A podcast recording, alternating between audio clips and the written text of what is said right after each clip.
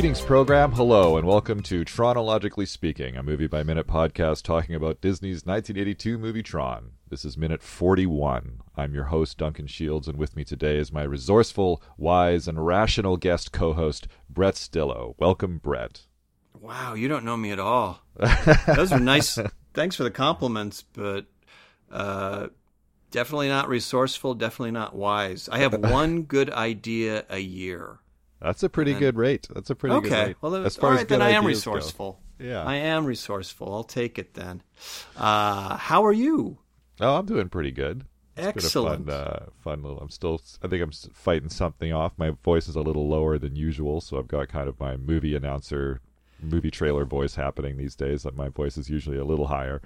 When you, when you hear when you hear previous minutes, you'll uh, you'll be like, oh wow, his voice was super low for our minutes. So It's okay. You're, you're sounding good. You're sounding good, and I, and I have to say, my my stay here has been great. You know, yeah, Yeah, you wouldn't expect the accommodations at the game grid to be so nice, but they're they're wonderful. You know, my cell is is uh, is is quite nice, and I've been I'm enjoying my stay here on the grid, so it's all getting good. uh, regular energy servings. You know, Yeah. my, my, I've got a good healthy glow. You know, Yeah, uh, yeah. it's it's going it's going really well. Yeah, I'm all rezzed up and ready to go, and and ready to play some hyperball. Let's do it. All right, so let's see what happens in this minute. Flynn and Crom fight in the ring arena, and Flynn gains the Flynn gains the upper hand. So, uh, finishing off the line from earlier, Ram finishes his line. There's something different about him, and we cut back to the battle in progress. And I like that Ram is all. There's something different about him. You know, he's kind of. He's like he's a little dreamy. You know, like he's like those eyes and he smells nice. He's so funny. You know, there's something like there's a there's a connection there. I think Ram seems to really really like uh really like what's going on with Flynn, which is cool. I like Ram. I think Ram. I wish they'd done a bit more with Ram. I really like him as a character. I thought he had a, a nice sort of counterpoint to Flynn because he's got the same kind of happy-go-lucky attitude, right? Yeah, yeah, That's uh, I a c- little, you know, it's a little a little more sad, but yeah. You know, I I could see maybe in an earlier draft that you know Ram gets it. You know, he's you know he's from the other side. He is the chosen one. yeah, and you know Tron being Tron's like, yeah, right, sure, yeah, uh, yeah. you know that's it. There is no other world. You know, you're just like doubting it. It's uh, you know, you could you know this movie could have been a, written a little more from Ram's point of view. He's like For sure. you know he's like everyman program. He's yeah, he's uh, kind of caught up in it because he's. Sh- I mean, he's sharing a cell with Tron and Flynn, Yeah, right? The two most, the hugest players in this entire movie, and he's like along for the ride. He's like, "Hey guys," you know. So it could have been, Exactly, yeah. yeah. he could have been told through his eyes for sure. Yeah, and I got I got to give a quick shout out to Dan Shor, who Yeah. uh, you know has a huge huge IMDb list, quite a career. Did not uh, recognize him um, till I looked him up. It's like, oh, it's he's that guy, and he's that guy, and he's that Yeah. guy, Yeah, and uh, it's it's always funny. You've probably had this experience. It's a movie you watch as a kid yeah, and you remember the character and you go, oh, that was neat. And then, you know, as an adult, you go back, you look at the movie, and um, you go, oh, uh, you know, quick example Blade Runner. Uh, it was quite a while before I realized uh, that was Edward James Olmos. sure, yeah, And you kind of have that, you know, a little bit of a light bulb goes off. Go, oh, is that guy? that guy. he's that guy. And uh, yeah, ex- excellent casting. Also, I didn't realize uh, the Wizard of Oz aspect that um, you know Dan Shor is also in the real world as an ENCOM guy. That's right. Yeah, he's the cubicle uh, neighbor to uh, Yeah. to uh, Alan Bradley in the real world. Yeah, I don't think I ever picked up on that until I was you know until now. Yeah, yeah. Well, he's just like, "Hey, can I have some of your popcorn?" that's, and that's it, right? So he's a he's a he's I like him. I think he's a good character. He also played Billy the Kid in uh, Bill and Ted's Big Adventure. Right? whatever. Yeah, and a, yeah. and a- Excellent. a, Jeez, I can't believe I called it the Bill and Ted's Excellent Adventure. How dare I? That's, yeah, that's he- okay. That's yeah, okay. he We're not we're not keeping score. No, we're not. keeping score. Um, and it's and it's funny because he would have been a very uh, older Billy the Kid at that point. Yeah, I suppose so because that was what two or three years after Tron, I think. So Eh, it was a little later than that. It might have been five Yeah. or six, maybe. But, uh, but a testament, I guess, to Dan Shor's boyish good looks. yeah, yeah, he's always got that kind of that joie de vivre imprinted on his face. He's got this, yeah, this youth, youth youthful naivete even even at even in old age. Yeah, exactly. So we cut back to the ring game after he says that, and then in the creator commentary, Steven Lisberger said that these 65 millimeter cameras that they decided to use, that they filmed with, were huge and heavy, and they needed a ton of light to work with such large film. And if you're filming in the desert for like Lawrence of Arabia or something like that, then that's not a problem because you've got the sun, you've got these big wide vistas. But if you're filming indoor on a black set, right?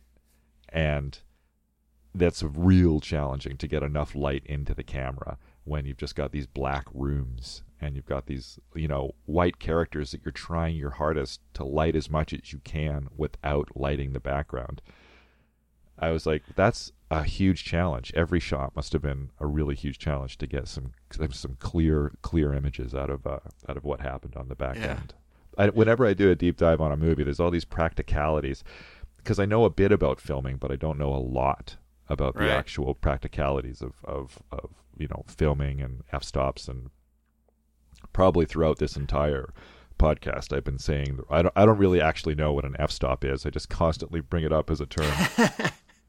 so there's probably uh, photographers out there listening to this going like, "What are you talking about?" you know, but but that's uh but that's something that you know whenever i'm like wow this a lot goes in a lot of like a lot of math a lot of practical stuff goes into Yeah. every shot that it's just way more than just pointing the camera at it and you know my hat my hats off to all the dops out there because that's a, a complicated job and a somewhat thankless job i think unless your film gets an oscar then you know it's one of those jobs that i think if you do your job right no one really notices except us movie nerds. except us movie nerds because uh yeah that, that that's that's kind of my my unspoken secret test when I'm talking to another movie nerd and I kind of want to you know want to test them out a little bit is you say um I don't know you might say you know Dean Cundey and Yeah. you know see what they come back with you know do you know that it's it's it, because most people uh it's interesting. I think most people, when they see a great shot, they think that it's the director, and Yeah. it's no. That's uh, you know, that's probably a team. That's you know the DP, and um, you know a couple of guys working directly with the lights. You know, some electricians. Um, Yeah. And I'm doing terribly today. I'm I'm blanking on on some of the, the names of some of the great DPs uh, after saying, yeah, that's that's how we test each other. Yeah. Uh, Roger Deakins, there I did it. You know, roger deakins there you go Roger Deakins, and uh, yeah, you and I just did that. We did, you know, that's when you when you say the name of, of a DP, it's like say no more. yeah yeah yeah Yeah, but Oh. uh, but just just I'm gonna I'm gonna do one more. I'm gonna just do one more. It's right. it's, it's kind of like a mic drop. You just say Conrad Hall, and then you walk back. yeah that's right You know. Uh, but you know, uh, let's but let's let's do a quick shout out to Bruce Logan, a a not super well known DP, but a guy who had a huge task on this movie with those 65 millimeter cameras and Yeah. all these process shots and uh, doing things that had not been done before. Yeah, yeah, they invented a ton of stuff. So, yeah. All right, Yeah. so we, we cut back to the game in progress, and Crom gives a wicked backhand up to the ceiling, and it comes smashing down at Flynn, who goes into a sliding crouch to catch it. And then he two hands it back up to the ceiling, and it bounces off and down to Crom, who badly misjudges his leap, and the ball strikes his platform. And uh, takes out one of his rings. Now we get a strange continuity error here. There are six concentric rings on each platform that disappear if they're hit, seven if you include the bullseye in the middle. And this energy ball hits ring three, but then it cuts immediately to Crom rolling almost to the edge of a disappeared final ring on like the outer ring of his platform. And a, that's the ring that was still it was still there in his previous shot. So there's a couple of, and there's like I think that's the only sort of continuity thing in this in this shot where I'm like, oh, I think they when they edited this battle, there was a, a shot that was, uh, a, a ring impact that was maybe cut out or something like that, or maybe they just when they were developing all the all the, yeah, because it was just he was just rolling around on a black box. so they Yeah. probably one of the rings has disappeared. Okay, which one? I don't know. All right, well, I'm starting. I'm starting the Yeah. shot. I mean, it's it it is a great little action sequence. Wonderful. And- it's fantastic. Yeah, and you know, add to the fact that it's three dimensional. You have them shot at different angles. Um, you know, it just it's it's it's all over the place. So you know, you can see where. Uh, and actually, uh, Duncan, here's a question for you: Have uh, have you ever seen storyboards for this Yeah. movie? Oh, to this movie, I think I've seen a couple in my research. Yeah. Yeah, because I I can't imagine doing this movie without storyboards. No, they needed to be pretty heavily storyboarded, I'd imagine. and you know again you know with the you know the practical shooting and then the post production and you know the various you know conundrums that must have come up yeah you can kind of see where oh yeah let's let's just use uh you know here let's use you know 41b take 4 and we'll cut to there and uh Yeah. you know, it's you know, filmmaking isn't. It, I I often think of filmmaking as you're not putting a jigsaw puzzle together. You're actually designing the jigsaw puzzle, then you know, cutting the pieces. Well, yeah, like I've heard uh yeah, I've heard a term for in game design, a similar thing where they say making a game is like building a plane during takeoff. yeah, you know? And i think there's probably a very similar feeling on making a movie where you're like figuring out how to put this whole thing together and designing it as you're putting it together and as you're making it. And it's this strange you know by the time you finish the film now you know how to make the film. Yeah, but you've already made it unfortunately you know? Like it's got to be a very strange uh, a very strange process. Absolutely, absolutely. There's a Um, good uh, like what what happens. Uh, Crom scrambles to his feet. Flynn gets an energy pellet dropped into his cesta, and he's got the he's got the power now. And he takes his time walking around. Then he lets out a really good Jeff Bridges. Okay, Yeah, like, he's like, I'm onto it now. I know what's going on. yeah. Is that? Are you? Uh, is this where he says? Uh, uh, uh, I might be jumping ahead, but you know, here's an easy one. Uh, yeah, that's uh, that's later. That's later. On. Okay, okay, so let's not let's not get too ahead. But yeah, it's again part of what makes this sequence work is Oh, that is yeah, that is in this minute. Yeah, sorry, that is in this minute. okay, yeah, but it's uh, I didn't want to jump too far ahead, but it's Yeah. it's Bridges' casual demeanor.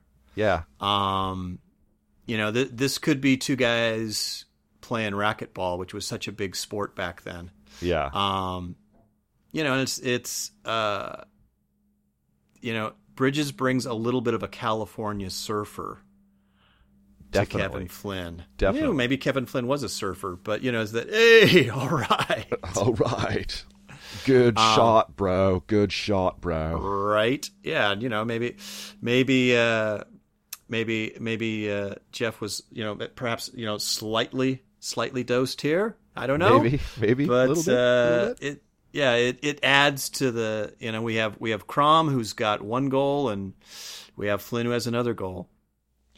Yeah, well, they talk a lot uh, in the la- in the last minute and a couple minutes ago.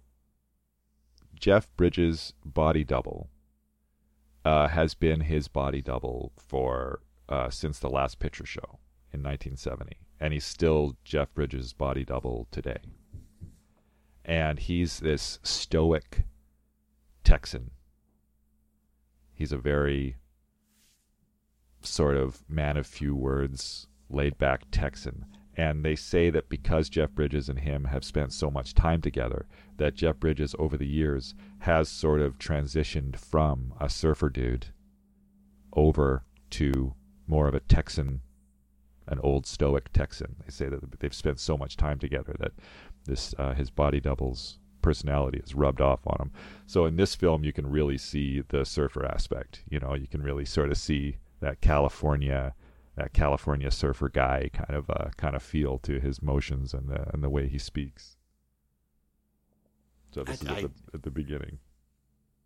That's very interesting. I didn't know about you know I was Jeff Bridges' body double, or I am Jeff Bridges' body double. I I- Yeah. I, I think I'm a little disappointed to know that you know he might have had a, or no, that's you know a body double is different from a stuntman. So, yeah, body double. A body double is just the guy that is stands in the scene while the yeah while the lighting guys figure out what the angles are going to work like and and how he's going to be lit, and then they like, okay, Jeff, we're going to roll. So then he comes on. So that's what this guy's been doing for the last, uh, geez, almost forty years, I guess. Yeah, and that means that this you know laconic Texan also had to wear uh, a Tron costume. Yeah, yeah. Well, he's in the lineup right next to uh, right next to Flynn when they're listening to Sark talk about the training and the punishments that they can expect Ah, if they lose their identity disc or whatever. Yeah, he's like standing right next to him, so he gets he gets thrown the occasional line and stuff like that. Okay, I got to look this guy up because I imagine he's in True Grit, and uh, you know, Yeah. maybe shows up in Lebowski and so many other great movies. But That's uh, right. That's right. Jeff Bridges' body double. You learn, see, you learn something new. You'll learn on these something new. podcasts. Well, that's They're the thing about doing these deep dives. Like I keep talking about,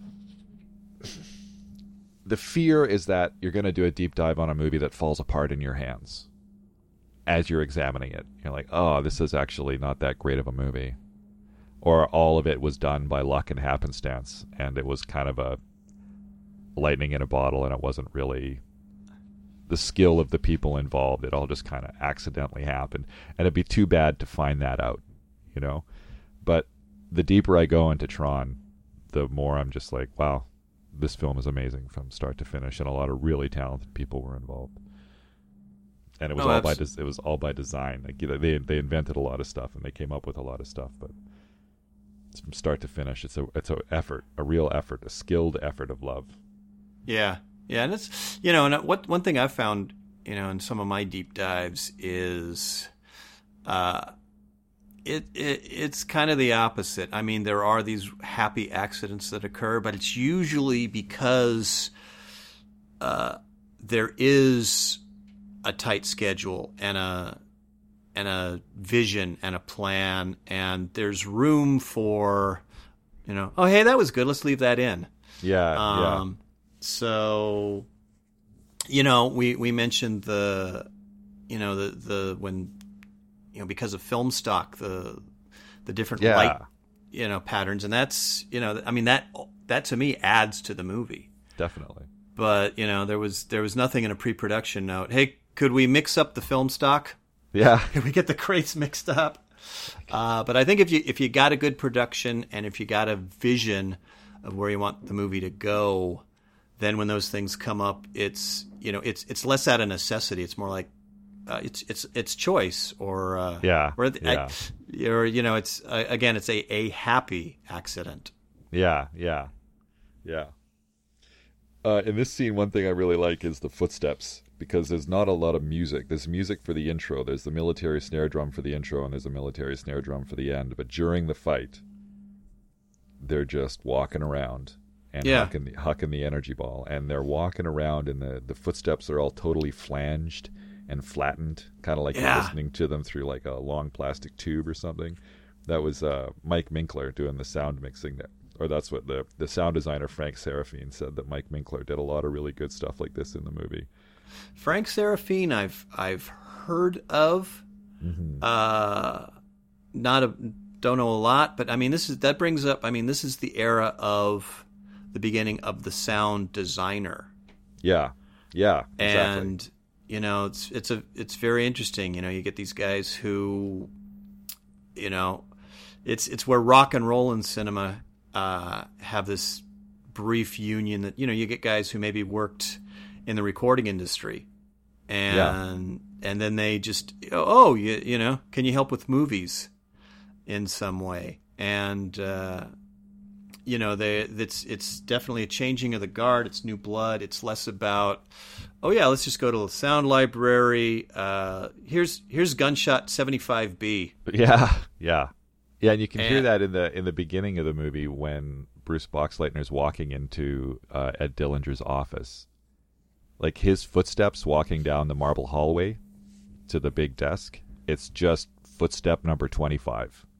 It is like you've heard it in every single detective movie for the last thirty years, and you're like, "There's that, ah, there's that footstep that like we don't hear anymore." But Yeah, yeah. It's it's the Wilhelm step.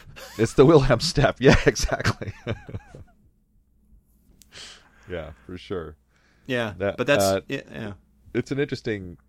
It's a it's a it's a side note, but Cindy Morgan, her father was a sound designer. Cindy Morgan plays uh, Yori and Dr. Laura Baines. Her father was a sound designer or a sound Yeah. tech- a sound technician, and so that's what she wanted to do, and she went to school for it. And then uh, she's like, "Oh, maybe I could make some money doing some modeling and acting," and ended up going and being in Caddyshack, and then being in this. And uh, I think she was in one or two other movies, but she didn't really do too many movies. But the ones that she did were really, really, really big movies. Really, good Yeah, yeah, movies. yeah, absolutely, absolutely. You know, it's funny, yeah, because I, I, I caught up with. Well, I didn't actually meet Cindy, but I, you know, I kind of caught up on what she's been doing, and yeah, she's now doing a lot of voiceover work. yeah, yeah. So, uh, and that that brings up a trivia question. Uh-huh. Um, that I don't know if it's come up on the show, but uh, yet. But how about bring them Back Alive?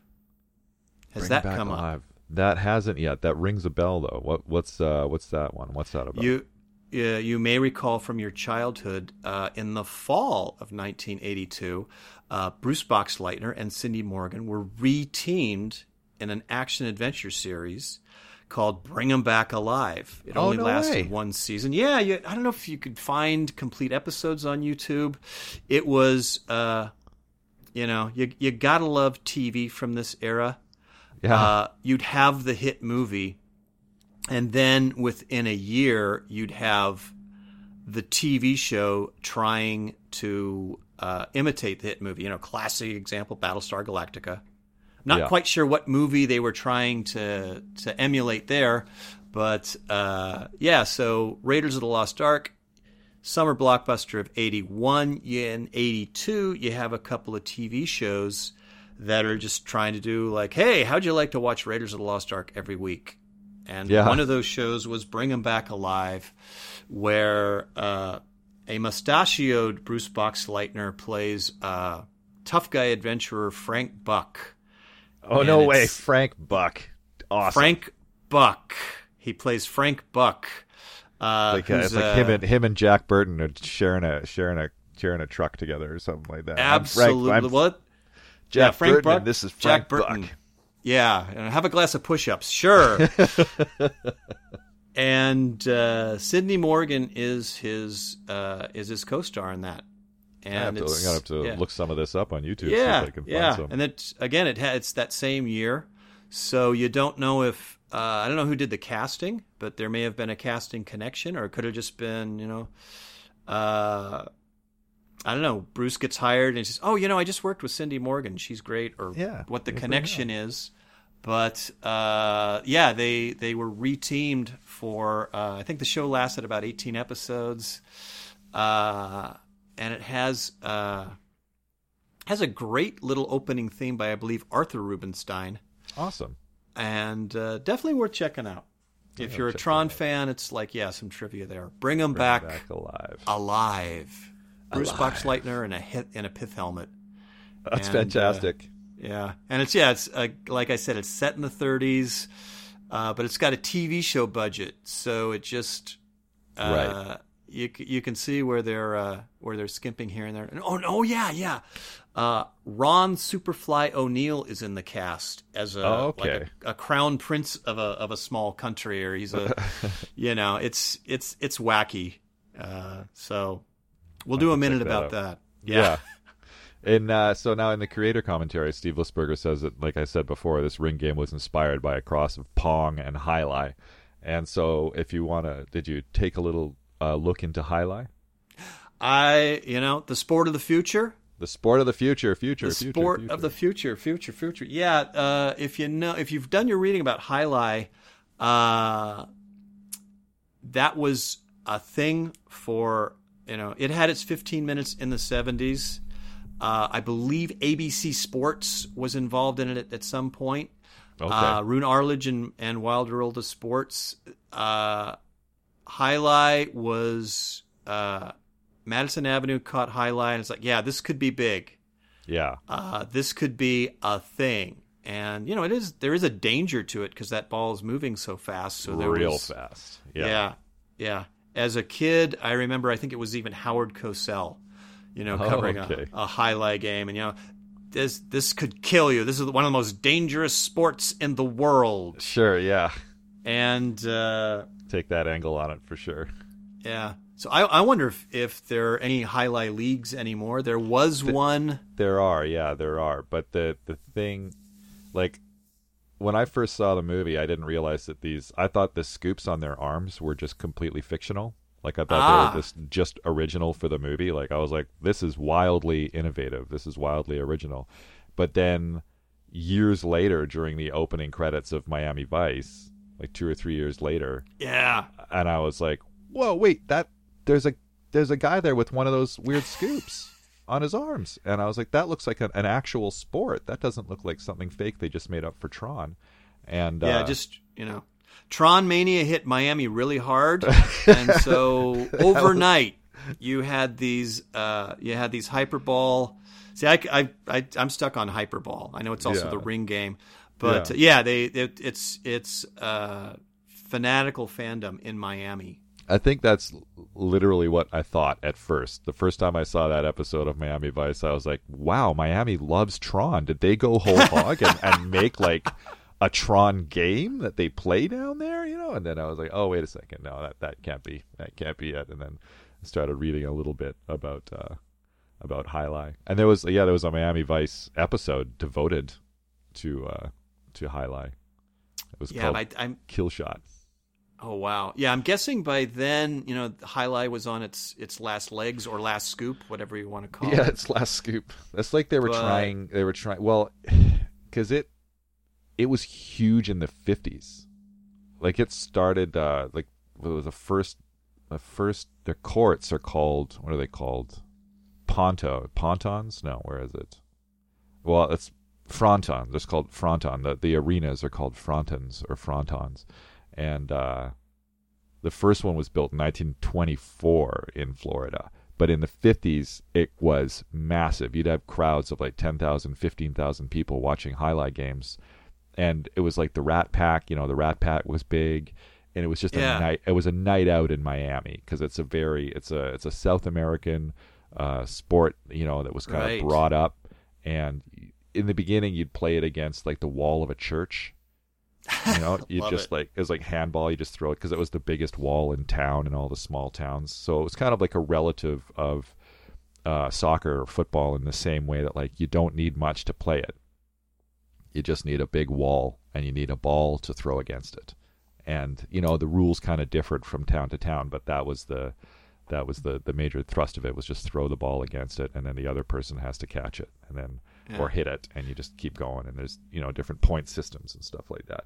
But yeah in the back in the day in the 50s it was massive. And then yeah like you said there was that tipping point where it was you know early 80s like all right here we go. It's been a miami it's been a miami thing and now it's going to be a worldwide thing. Let's do it. And Yeah. uh, and then it just it all fell apart in part because uh, gambling really got into jai alai and they used to they, to the point where they were building casinos around jai alai courts so the jai alai court would just be like a small part of the casino and people would bet on the games and it wasn't like it wasn't like jai alai for jai alai's sake anymore it was almost just like horse racing or something like that I and, got you. Okay. and then with, it when the tainted. when the yeah, it's tainted. And when the gambling got into it, so did organized crime. And what was one of the guys that ran it, the World Jai Alai? Yeah, Roger Wheeler. In 1981, he got assassinated, and he was the then owner of World Jai Alai. And his assassination was tied to Whitey Bulger and the Winter Hill Gang and uh, all that kind of stuff. So yeah, it was, I, yeah, this story, yeah, that story's familiar with with Wheeler and yeah, Whitey Bulger. I mean, man, I mean, there's a there's a great screenplay there. Yeah, You know, right? about I early they- '80s organized crime jai alai. highlight. The Yeah. big- the dangerous world of High jai alai in 1982. You know. Yeah. Did you did you ever uh, were you a Mad Men fan? Yeah, I was. I was. I thought it kind of lost its way a little bit in the later seasons, but it was mostly a very, very strong show. And those some of the first two or three seasons is some of the best television I've ever seen. I think. Oh yeah, exactly. And yeah, and in the in those early seasons, they had uh, a jai alai episode, or at least they yeah they the jai alai is featured in an episode, Oh yeah, yeah, yeah. and it's just yeah it's I mean as you're saying you know the excitement, the crowds. It's you're it's easy to imagine a guy visiting from New York in Miami and seeing this happen, and uh, you know advertising guys and TV guys and saying yeah we got to do this. Yeah, this thing we've- could blow up, and you know This is awesome. Yeah, it's all just as a reference. It's also in a time when uh, basketball is nothing uh, compared to now. It's a it's sort of a infant. It's in its infancy as uh, Yeah. sports entertainment. Yeah, and it's it's popular, but it's nothing like it is now. Yeah, for sure. yeah, exactly. And it's same thing. Football was was definitely growing, but I think yeah, I think. Um, I think I've heard people say, you know, pick, you know, jai alai could be an indoor football. Yeah, yeah, yeah. I guess that's a, a strength of Jai alai is that you can play it inside. Doing research for this, I realized I didn't know too much about Jai alai, and I didn't realize that the courts were just kind of uh, long rectangular Yeah. handball courts. They're just like Yeah. with really, really high ceilings because you those Yeah. balls go at like 200 miles an hour.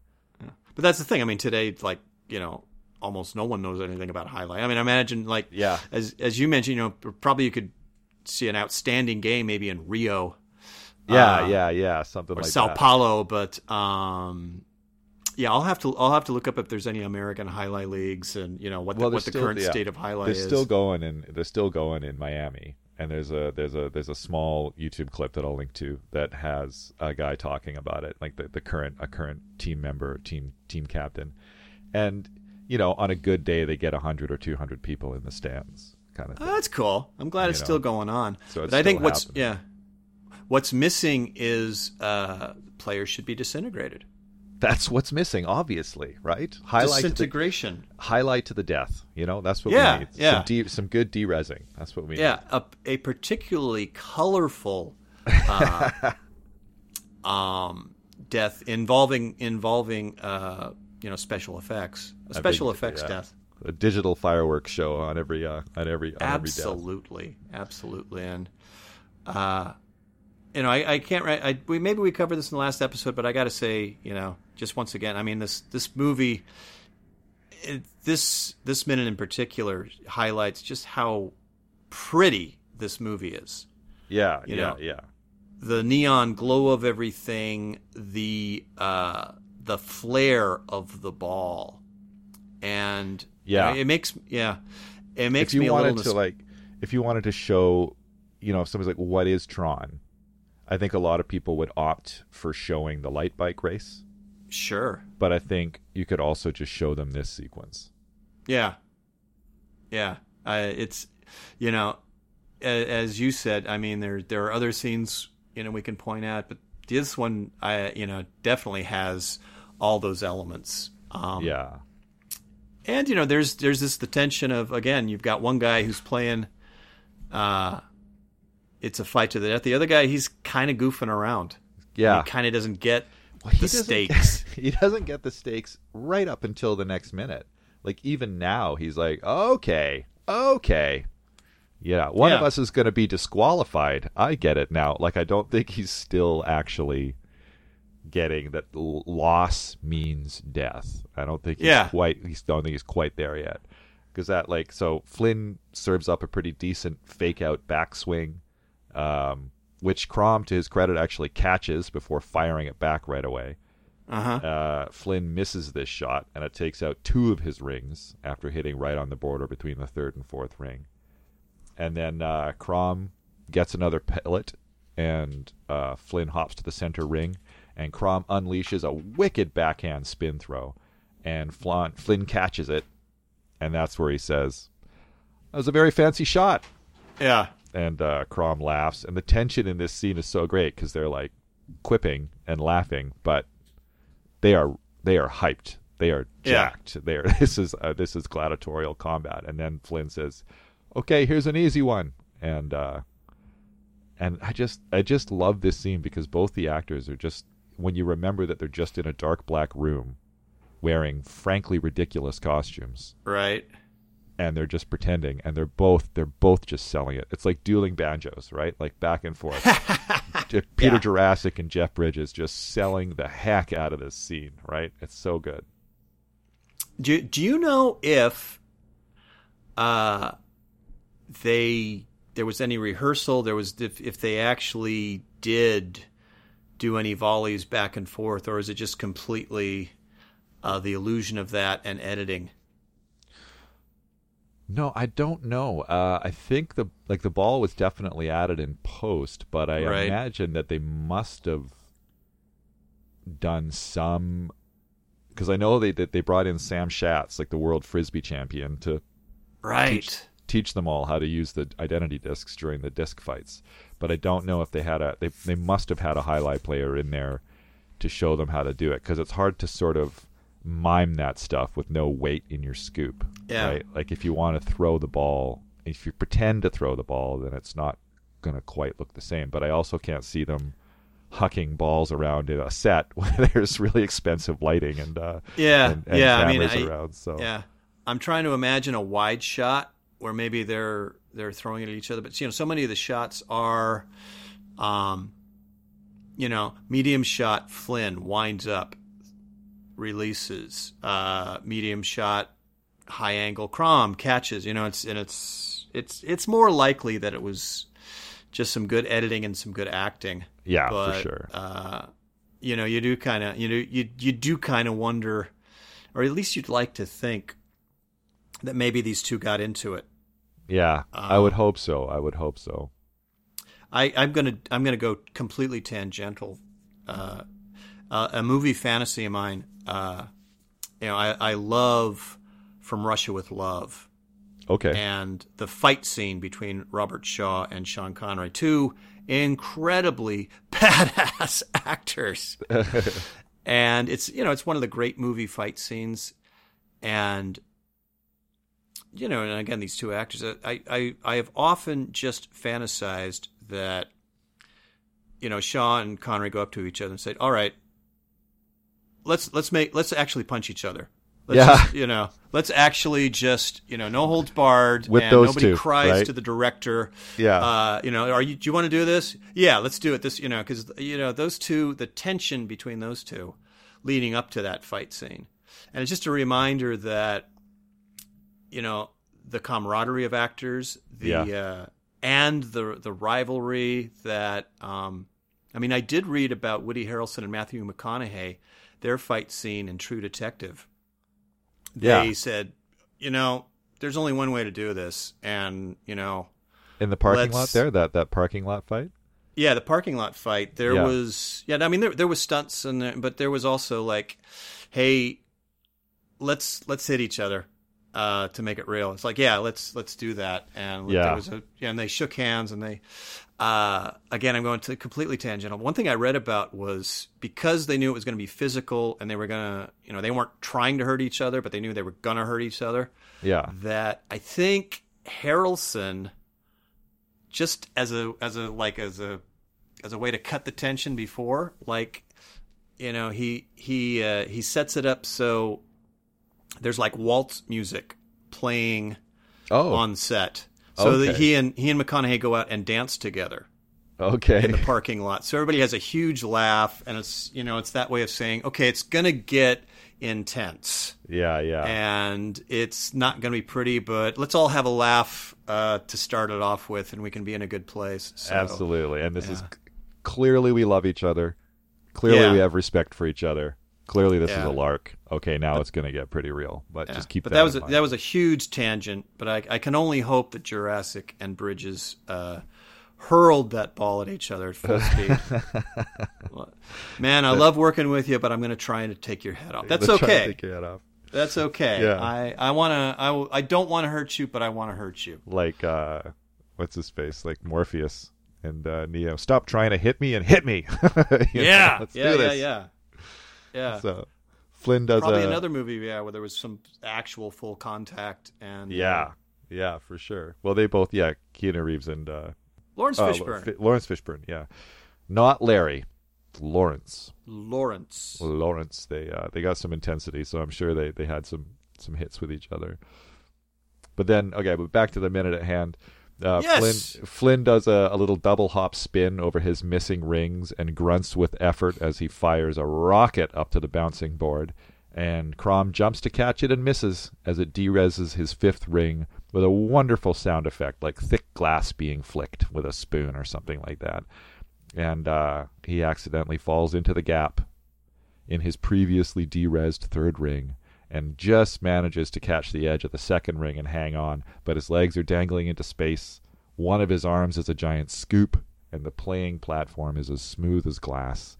And he struggles Right. not to slip down into the bottomless pit, but it's a losing battle. Inch by inch, he's going down. And Flynn gets another pellet, and the Wendy Carlos tension music comes up as Crom dangles, kicking his legs and panicking as he slips further back. And Flynn looks to the ceiling like he doesn't know what's supposed to happen next. He looks to the ceiling like, so I guess I won. So Yeah, yeah, it's a so what's it's it, what yeah, happens now? It's a great you know? wall. Look, yeah, good place to freeze. Yeah, good And, place uh, for yeah. the, Yeah. sometimes And a movie, you know, so yeah. sorry. Sometimes a, mo- a minute ends on a really good, perfect note, and this is one of those minutes where it just ends on uh, on that great look that that uh, Flynn gives, that Jeff Bridges gives to the ceiling. Yeah, it's it's a bit of a Hanna Barbera Scooby Doo look. Oh, Yeah. Oh. but that's just it's just it's where we cut it. It's just that's where it ended. Just Yeah. you know, uh, that that image of Jeff Bridges will be frozen in my mind forever. Now the differences between the screenplay and the novel are, are minimal. There's not really too much uh, differences in this. The meat of this fight that plays out pretty much the same. So, if that takes us to the end of the minute, then um, Yeah. tell us where can people find you if they want to hear more of you, or you want to well, drop you some know, I uh, yeah, name dropping. I love to name drop. Well, you know, as I mentioned in our last episode, uh, you can find me on uh, my podcast. Uh, I've uh, done movie by minute podcasting with my uh, friend and partner Josh Horowitz, but we we're different. We do five minutes at a time as a weekly uh, edited sort of a thing. We've done Five Minutes of Trouble about the adventures of uh, Jack Burton in Big Trouble in Little China, and then Five Minutes of Bonsai about the adventures of Buckaroo Banzai. Uh, and we speculated that those two probably knew each other. I think both those movies exist in the same universe. That's Uh, right. That's right. I'm also going to give a shout out to a podcast I'm not directly involved in, but this is my wife, Audra Wolfman. She does an excellent movie podcast called Speak Easily versus the 80s, where Okay. uh, she and her castmates uh, dissect uh, a different B movie from the 80s. Uh, a little more on the exploitative side. They've done Hard Bodies, great teen comedy. Oh, Uh, yeah. they recently did Cherry 2000. Cherry 2000. Cherry 2000. Um, Nelly, that is a hard movie to watch. oh. As we found out, as we found out. Uh, yeah, a movie with a lot of ideas, but none of them are connected to each other. Yeah, exactly. Yeah, yeah, yeah. Yeah, I think I think that's a movie. You know, we were talking about, um, you know, happy accidents, and uh, you know, but you know, there, you know, there's good solid scripts, and there's really solid pre-production meetings, and that movie has a lot of neat ideas, but nothing's sure does. They just say, let's let's have a, a 1965 Ford Mustang dangling over a chasm. Cool. Yeah. But Sounds what's great. yeah, but like why is it dangling there other than the fact that oh yeah, bad guys are having it dangled. Why? Huh? Yeah. So uh, they just did Cherry 2000. They've done other movies. Oh, movies. you know what? Oh yeah. I am wrong. I was thinking of a different movie.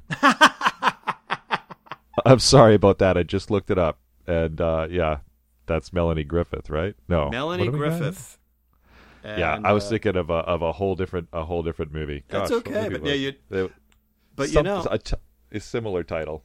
but yeah, it's it's it's definitely worth checking out. And in fact, you can listen to uh, Audra Wolfman and her, uh, her and her co-host talk about Cherry 2000 on Speak Easily versus the 80s.